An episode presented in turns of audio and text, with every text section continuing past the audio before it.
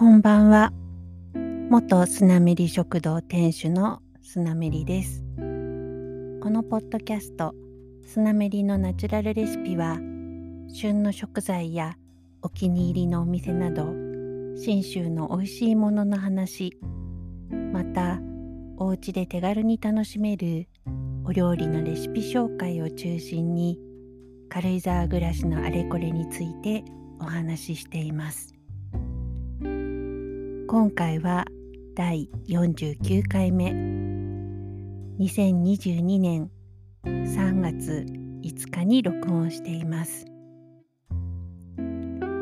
ここ数日日中の気温がぐんと上がるようになってがっつり積もっていた雪が猛烈に溶けています。雪に埋もれていたうちの庭もほんの数日で8割方地面が見えるようになりました。雪が溶けるのは嬉しいのですが大量の雪解け水に水はけの悪いところはぐちゃぐちゃドロドロ。お散歩コースも長靴を履いていてもちょっと腰が引けてしまうような難所が数箇所できています。舗装されてない道には小川ができてじゃんじゃか水が流れていきますそんな小川を横目にお散歩していますが犬たちは泥んこになるのもお構いなしでなんならびしゃびしゃのところでプロレスを始めて全身泥まみれとか本当にやめてほしいです。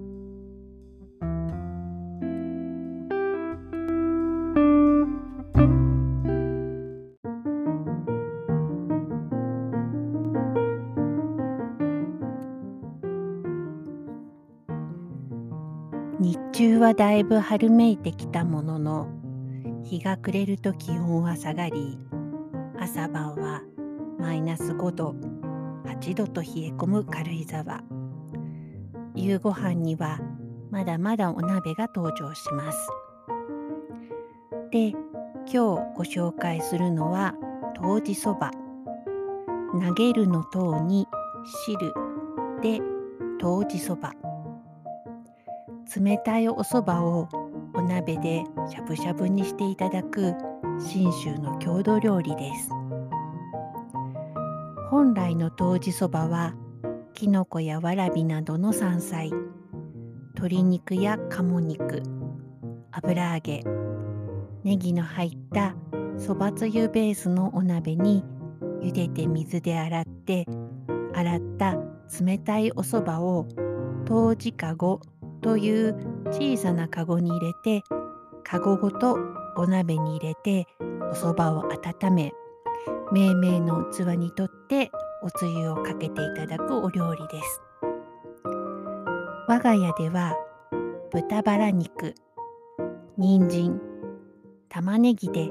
お手軽版をよく作ります。薄切りの豚バラ肉 200g は1センチ幅に人参中サイズ2分の1本は4センチの長さにしてマッチ棒ぐらいの細切りに。玉ねぎ中サイズ1個は繊維に沿って3ミリぐらいの千切りにします。ティファールのフライパン26センチに豚肉人参玉ねぎを入れて水を縁の1センチ下ぐらいまで加え中火にかけます。アクをすくい、めんつゆ、お醤油でお好みの味に整えます。人参、玉ねぎがしんなりしたら火を止めます。お蕎麦を茹で流水でよく洗いざるにあげます。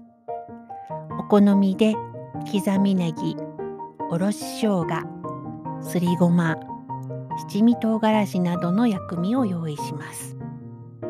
野菜を切り始めてから20分ぐらいで準備できちゃう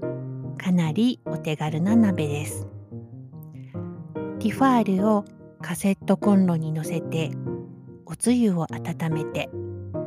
沸騰したら火を弱めてお鍋スタート。湯治かごはないのでお箸でお蕎麦を入れてしゃぶしゃぶしたら引き上げておつゆをかけて薬味をのせていただきます。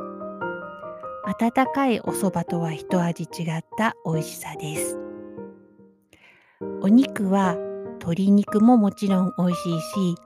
ひき肉にネギや生姜を加えたつみれも出汁がよく出て美味しいです。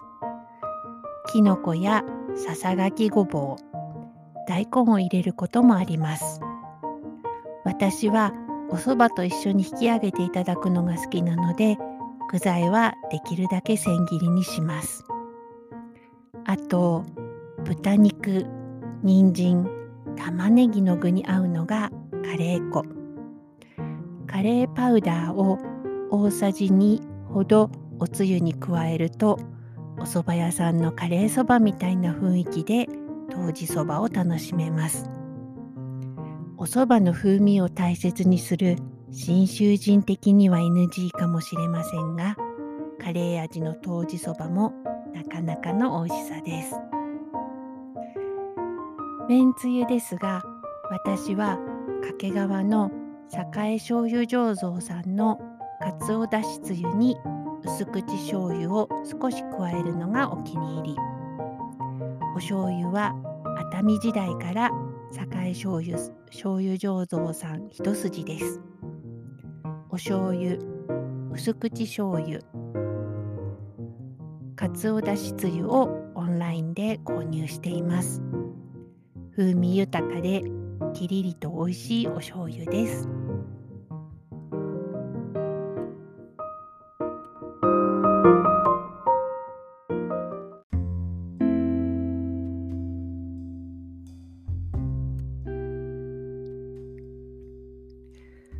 おとといブースターショットで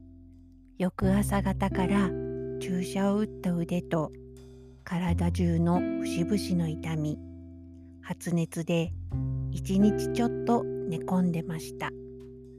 まだ腕はちょっと重だるいものの今日昼頃にはつきものが取れたようにすっきり。たまに熱を出したりすると治った時に爽快感があるんですよね。2回目の接種から6ヶ月と2日軽井沢町ブースタブースターショットはだいぶ頑張ってくれた様子です。役場の方保健所の方ドクター看護師さん。普段のお仕事もあるのにこの大イベント本当に感謝感謝です。ありがとうございます。第6波もピークアウトしたとのことですが一日も早く収束することを祈るばかりです。このポッドキャストスナメリのナチュラルレシピのツイッターアカウントはスナメリポッドキャスト。インスタアカウントはスナメリアンダーバーポッドキャストです。ご意見、ご感想と、ハッシュタグ、スナメリのナチュラルレシピ、または、ハッシュタグ、スナメリポッドキャストをつけてお寄せいただければと思います。メールアドレスは、スナメリポッドキャストアットマーク gmail.com です。メールも気軽にお寄せください。本日も最後までお付き合いいただき本当にありがとうございました。明日もニコニコな一日になりますように。おやすみなさい。